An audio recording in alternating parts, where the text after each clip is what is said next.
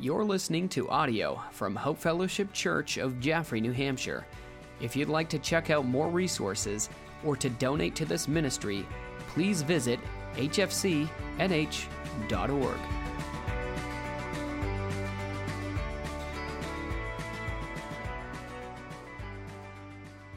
And we find ourselves coming into episode six today on the story of Joshua and Judges and Ruth the story that began with creation in episode one. In episode two, we, we hit the fallout of sin. And then episode three, we come into this calling of the person of Abraham, where this whole story zeroes in on one family and one person of Abraham. That he's going to bless the whole world through his family. And he's going to give him a land. He's going to bless him. And that blessing is passed down from Abraham to Jacob, whose name is then changed to Israel. And from Israel, we get the people of Israel and the tribes that go into Egypt. And Joseph then preserves these people there. And then God raises up a man who was raised in, in the Egyptian household and is a shepherd in Midian and is called by God by a burning bush and says, Moses, you are the one that I'm calling to, to administer this amazing deliverance from Egypt. And we experienced the 10 plagues last week. So we looked at Moses and, and the Red Sea and, G, and God leading his people into the wilderness and yet establishing his law, forming them to be a nation. But this forming of the nation is still incomplete, as the blessing of God that he has promised to his people and to the world is not fully realized because they don't have a land to call their own yet. They come up into the land, they doubt, they're afraid, and so they wander again for 40 years until that generation passes away, and then a new leader rises up. And this new leader is the successor of Moses, who's been trained and discipled under Moses, and now his name is Joshua, whose name means the Lord is salvation.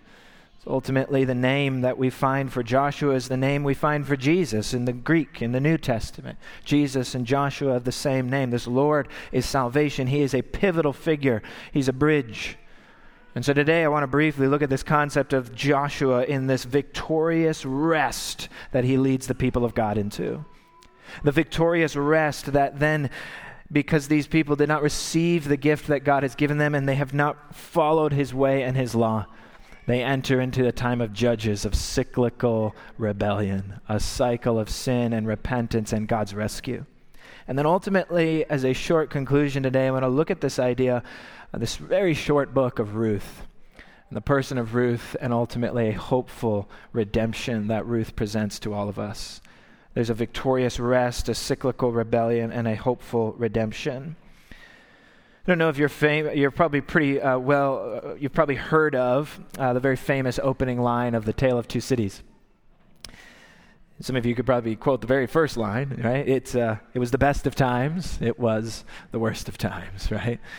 It was the age of wisdom, it was the age of foolishness. It was the epic of belief, it was the epic of incredulity. It was the season of light, it was the season of darkness. It was the spring of hope, it was the winter of despair. We had everything before us, and yet we had nothing before us. We were all going direct to heaven, and yet we were all going direct the other way. This line, I think, is very helpful as we think about these two books that stand side by side. Joshua, in this best of times, headed right into when another generation rises up that does not know the Lord, heads right into a time of the worst of times and the nation of Israel experiences the best of times and the worst of times just within one generation apart. In Joshua, we have this faithful leader, a brilliant military commander. We have the conquest, we have victory, we have the promised land, we have rest and peace. And in Judges, we have nothing of the sort, or periods of rest followed by periods of unrest and apathy and apostasy and anarchy, moral decay mixed with periods of rest, and like I sprinkled in there, a cycle of rebellion repentance, and rescue. We have flawed leaders like Samson, and yet brilliant ones like Gideon. And intermixed in the middle of all of this is a tiny little book featuring two widows Ruth. Joshua and Judges have enough testosterone to go around, I'll tell you what. Uh, in Ruth, we have little old Ruth, little old Naomi, and yet featured on the grand scheme of Scripture, a beautiful picture, summary book of the entire gospel message. A tale of loyalty, faithfulness, amidst suffering and loss, of redemption and hope. It's in these three little books in the Old Testament where we learn so much about God and our place in the world, our cycle of predictable disobedience, and God's cycle or consistent, faithful, steadfast love and his chastening of his beloved children. We learn so much about the storyline of Scripture. That God, through Jesus Christ, is our righteous judge, and he is our kinsman or family redeemer. And he leads us to a victorious rest, which is spoken by the writer of Hebrews, as, which is a much better rest than Joshua could ever provide. A rest we enjoy in part today but a future rest we long for. And really, all of creation groans in deep longing for a satisfying shalom, a peaceful rest that we await in the coming of Jesus Christ. And so, Joshua, this beginning in as we look at Joshua as a, a bridge book, a bridge between the wanderings and the time of the people of Israel into the really what we see in the rest of the Old Testament, the nation of Israel and the promised land. It's the bridge of Joshua that connects these two sections in Israel's history and really the history of the world. This bridge from Exodus to Joshua or to Israel, the land, the promised land. God demonstrates to his people the Red Sea power to Moses as he parts the Red Sea. And then simultaneously, or not simultaneously, similarly, he does the same with Joshua. And when he parts the Jordan River and the Ark of the Covenant enters the waters and parts the water as they enter, there is this power of God that is working with Moses. He's working with Joshua. He's leading them. He says, Be strong and courageous. Follow me, obey me where I lead, and I will never leave you and forsake you. And we see as they celebrate Passover, they enter the promised land after the crossing of the Jordan River. The manna ceases, and they now tend to take of the, the fruit of the land in which they have been given. And then it's in Joshua chapter 5 where we are going to read here to begin. In Joshua 5, we have this story of Joshua headed to the place of Jericho, the very, very famous story of Jericho of marching around the walls and the walls come crumbling down. But in Joshua 5, we read in verse 13 of an extraordinary encounter with a most likely pre incarnate Jesus Christ, the commander of the Lord's army, where God Himself is commissioning Joshua to be an instrument of justice for, uh, against the wickedness in the land. Look at verse 13 in Joshua 5. It says, When Joshua was by Jericho, he lifted up his eyes and looked, and behold, a man was standing before him. Some even might say this angel, this messenger, this being was before him with a drawn sword in his hand. And Joshua went up to him and said, Are, are you for us or for our enemies, our adversaries? And he said, No. The, the messenger said, No, but I am the commander of the army of the Lord. Now I have come and Joshua fell on his face to the earth and worshiped and said to him, in this almost Joshua like burning bush incident here, What does my Lord say to his servant? And the commander of the Lord's army said to Joshua, Take off your sandals from your feet, for the place where you are standing on is holy. And Joshua did so.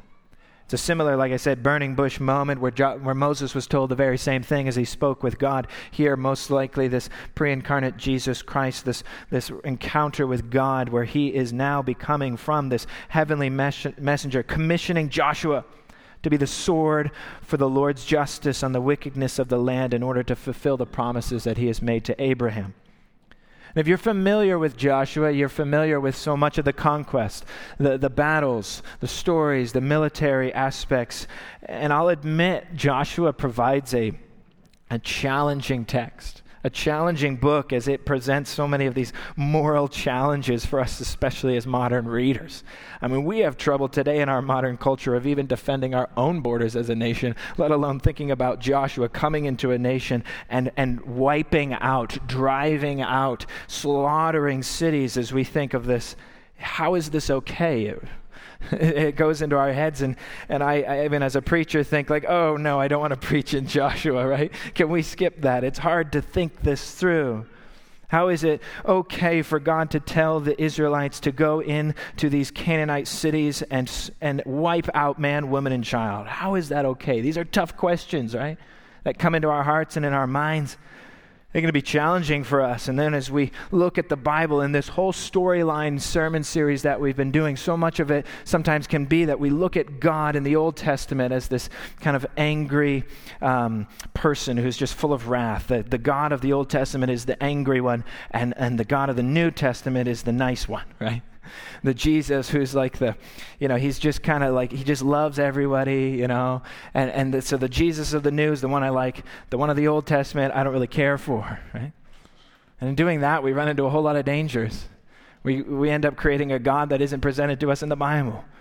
We, we create one that, that isn't real. We've formulated a definition for God that fits our comfort standards. And said it really isn't the same God. For the God of the Old Testament and the God of the New Testament is the same God. And so when we read in the Old and as we try to understand, yes, the progressive revelation of God, as we learn more and more about Him as we read the Scripture from Genesis to Revelation, yes, we have a fuller, complete understanding of who God is.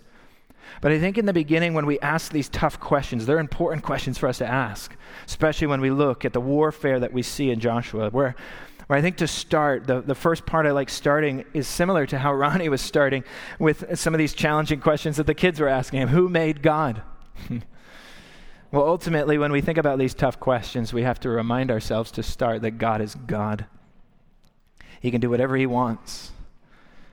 We don't start conversations with God's words like this. I think we often start so many times from a wrong position or with a wrong question we were kind of joking around the other day in the office, and uh, they were talking about Hillfest and the fair food that they were having, and then that spurred into a conversation about all of our love for food, right? And fair food, you know, fried dough, and then someone else was mentioning uh, turkey legs. You ever, you ever seen those, right? You walk around with this giant turkey leg at a fair and you're just eating.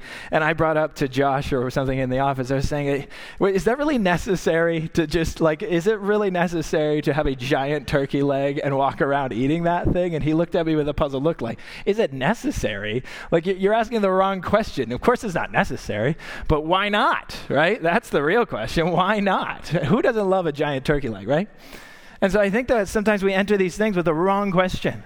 Uh, was it necessary? What, what, are we talking about here? Uh, so often we enter these things of, of putting ourselves in the place of God. We start with the wrong question. We judge God, we tell him what he should do. David, though, was many times going to the Lord and saying, Why do the wicked prosper and the righteous suffer? It's not that God doesn't want us to bring our doubts and our challenges and our hearts to Him. No, of course. But let us remember, like Ronnie said before, that God is eternal. He has no beginning and no end. We are the created ones.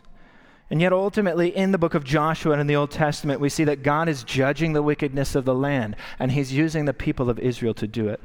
It is a unique time period in history that's not for us today.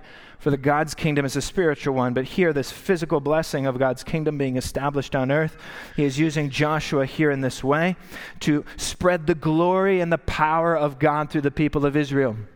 We see in the beginning of Judges, uh, Joshua, Rahab is encountering the spies, and she tells the spies in Joshua 2:10 that we have heard about you.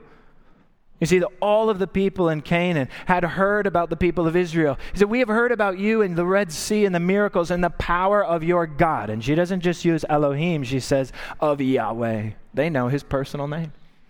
They're very much accustomed, very much aware. And yet it shows God's mercy that for someone like Rahab, who was aware of the God Yahweh, and it says that her heart melted within her when she heard about the power of this God. But she was not like some of the other nations who said, We want to fight against this God. She submitted and she received this God in faith. And she is mentioned in Hebrews 11 in the hall of faith because of her faith and reception of this. We see Jesus really ultimately working out his love through this aspect of, of salvation for all people through Israel here, as we see Joshua working it out, and the Gibeonites are received under kind of a treaty. The, we see in the Old Testament, the book of Jonah, that he goes and brings the gospel message to the wicked Assyrians, and the mercy of God is seen We see God's mercy continually working out, even through this, this aspect, the story of God's justice upon the land and upon the wickedness. And yet we also see God is incredibly long suffering. He is merciful, He is good, He is just and holy, yes, but He is long suffering. In Genesis 15, it mentions how I am going to give you the land of promise the land of Canaan, but I am not giving it to you yet, Abraham, God tells him in Genesis 15. I am waiting until the wickedness of the Amorites is complete. And 400 years later or so, God gives them the land. He was long suffering. He took, he waited, he was patient. And so, this aspect of God and bringing judgment on the earth, we see that Joshua is almost a foreshadowing of really our state of life that we are in today. That one day God will bring judgment upon the earth. And it is a sobering reality. It is hard for us to handle. It's even hard for me to preach and talk about. Yes, Jesus comes in a manger. He comes in humility. He comes in almost obscurity. He comes as a lamb. He's patient. He's long suffering. He sacrifices himself for mankind in his love. He loves you. But one day he is going to return. One day he isn't coming riding in on a donkey or in a manger. He's coming, as Revelation says, on a mighty war horse with swift justice and judgment. Revelation 19:11 says when I saw heaven open and behold a white horse the one sitting on it called faithful and true and in righteousness he judges and makes war. His eyes are like a flame of fire. He is clothed in, ro- in a robe dipped in blood and the name of which he is called is the word of God the armies of heaven arrayed were following him on white horses, and on his robe, on his thigh, he has a name written on it King of Kings and Lord of Lords. He is the authority, he is the power. The point is that God takes sin and wickedness seriously. He sends Jesus to restore and reconcile this broken relationship. And He offers you today salvation because one day a day of reckoning will come. It will bring judgment, and we must be ready. For those of us who have received the grace of God, that day brings joy and excitement. But for those who reject Him, it is a fearful day, just like for this time of Joshua. That the the aspect of receiving the people of Israel and Yahweh as their God was open to all. And so ultimately, what jo- God is doing through Joshua is conquering this land. Yes, driving out the wickedness and the, the idol worship and the worship of uh, human sacrifice to Moloch, and all of that is going on. He is then going to establish a place of rest for his people. Joshua is leading them to a victorious rest. In Joshua 1, you can look at this verse with me. Joshua 1, verse. Um, uh, verse, uh, let's look at verse 13. Joshua 1, verse 13, he is told to go in and take possession of the land. And verse 13 says, Remember the word that Moses, the servant of the Lord, commanded you, saying, The Lord your God is providing you a place of rest and will give you this land. And later on it says, The Lord gives you rest. The book of Joshua, in summary, is this victorious rest. God will give victory to his people, and he will give them rest. But the question is, how will they enter that rest? How will they receive that rest? If you're to read in the book of Hebrews, chapter 4, we don't have time to go into it today, but I would challenge you in your small groups or in your families, look through Hebrews 4. It's a fascinating study as it enters this conversation of receiving the rest of God, the rest, the peace, the shalom, and striving to enter the rest. Because the verse says that Joshua could not give them the rest that they needed for he would not have spoken of another day. But Jesus comes and gives you the final rest. For Jesus is the better Joshua. Jesus gives the better rest, the rest that we're all longing for, this rest that internally all of us feel constantly, all the time.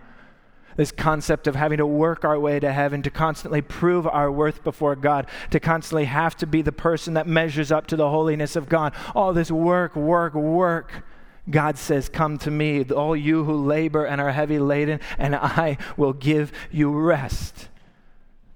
It is in Him and submission to His kingdom and His authority that we find who we're really supposed to be. We're to be a people of rest.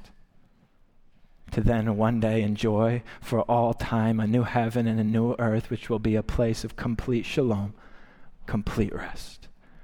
Joshua, in part, gives this to the people, and then we, in part, experience this through Jesus. But even creation longs for the rest that will one day come the final consummation of all that rest that we long for. And so the ending of Joshua, as he brings them into the rest and conquers the land, tells the people in a renewal of the covenant at the end of the book of Joshua and says, Choose you this day whom you will serve. Make the choice. As for me and my family, we serve the Lord. Choose you whom this, whom, this day whom you will serve. And then we enter this book of Judges where the people are left with a choice. If you look at the book of Judges, we're not going to look at much of it today in this concept where we experience this cyclical rebellion after the death of Joshua, the nation is looking for a leader, but instead of turning to God, they turn to the other nations around them. They don't fulfill their law, they don't fulfill their commandments to kind of take and possess the entirety of the land. And we get a cycle of disobedience, a cycle of rebellion, repentance, and rescue. It's a cycle of repeating and repeating and repeating. It's a it's tough to listen to. It's kind of like the joke of uh, Pete and Repeat were in a boat. Pete fell out, and who was left? Repeat. Pete and Repeat were in a boat. Pete fell out. Who was left? Repeat. Pete and Re- okay, we won't do that today, but hopefully that sticks in your mind. Judges, like chapter after chapter, is like, I think I've read this before. This is the same thing, but with different names. It's the cycle of rest, receiving the peace of God, and yet getting comfortable, a pattern of apathy, apostasy, and anarchy. A pattern of, of receiving rest, pursuing rebellion, God sending chastening because he loves his children. For if he does not chasten you, you are not his child. He chastens those whom he loves, the word says. And he, re- they, he sends oppression from nearby enemies. The, repression, the oppression is too great. They cry out for help. And what does God do? He answers them. He hears their cry and he sends a judge. You could kind of say like a superhero, some of them, right? Like Samson. He sends a judge to come in and establish the order of right and wrong and really establish the glory of Yahweh over all other gods. And it is in that period of judge that God sends people like Gideon and Samson and Othniel and Ehud and Deborah. And he sends a variety of judges in order to establish what is right and wrong again and to bring the people back into submission and humility to Yahweh. And then they experience a period of rest. And yet the cycle will continue. And you'll really sense in the book uh, this, this sense and desire for more and a longing for something to finally be complete, for it seems as if something is missing. Yes, God is the same, but the people continually fail. God continues to rescue, as Psalm 91 says. When he calls to me, I will answer him. I will be with him in trouble. I will rescue them and honor them. And we see God's character continually remaining the same, and yet in the end, they're longing for a king that they do not have. They're longing for a leader to be like everyone else. And in Judges 21, it says, Everyone did what was right in their own eyes. And it is a sad state of affairs. And it's in that position, it is in that place where we see the people seeking leadership from others, seeking, um, seeking to be like the other nations, seeking to do like everyone else is doing, to reject God as their king. They want something else. They want ultimately themselves to be enthroned, they want to be king. And ultimately, in the New Testament, we're reminded in Judges that this cycle of, of rebellion continues, and yet Jesus we see as the final king. Jesus is the one who is King of kings and Lord of lords. He is our judge. Christ ultimately executes the office of a king. He rules and he defends us. He, he operates in a way where he subdues the sin of the earth and then he gathers in the people into his kingdom. And that's why Jesus is preaching the message of the kingdom over any other message. And the Bible says, Seek first the kingdom of God, and all these things will be added to you. Jesus is the King of kings. And that leads us into this longing for rest and the desire to need a king and ultimately needing someone to take us out of this merry-go-round cycle of sin and repentance. And as we're rescued out of this, who will be the one who will save his people? And ultimately, in this little book of Ruth, four little chapters, we see two widows, Ruth and Naomi, ultimately three widows of Orpah, who chooses to go her own way. And the Bible says that she leaves and goes back to her own place. And if you look at Ruth, you can look with me in Ruth chapter 1. Ruth chapter 1, verse 15. Ruth 1, verse 15 says, And she said, See, your sister in law goes back to her people and to her gods. Return after your sister in law. But Ruth said, Do not urge me to leave you or return from following you. For where, and this is the well known passage that some of you are familiar, for where you go, I will go. Where you lodge, I will lodge. Your God uh, your people shall be my people, and your God will be my God. Verse 17. And where you die, I will die, and there I will be buried. May the Lord, that word is, may the Yahweh do to me, and more also, if anything but death parts me from you. What an incredible statement from a Moabitess woman.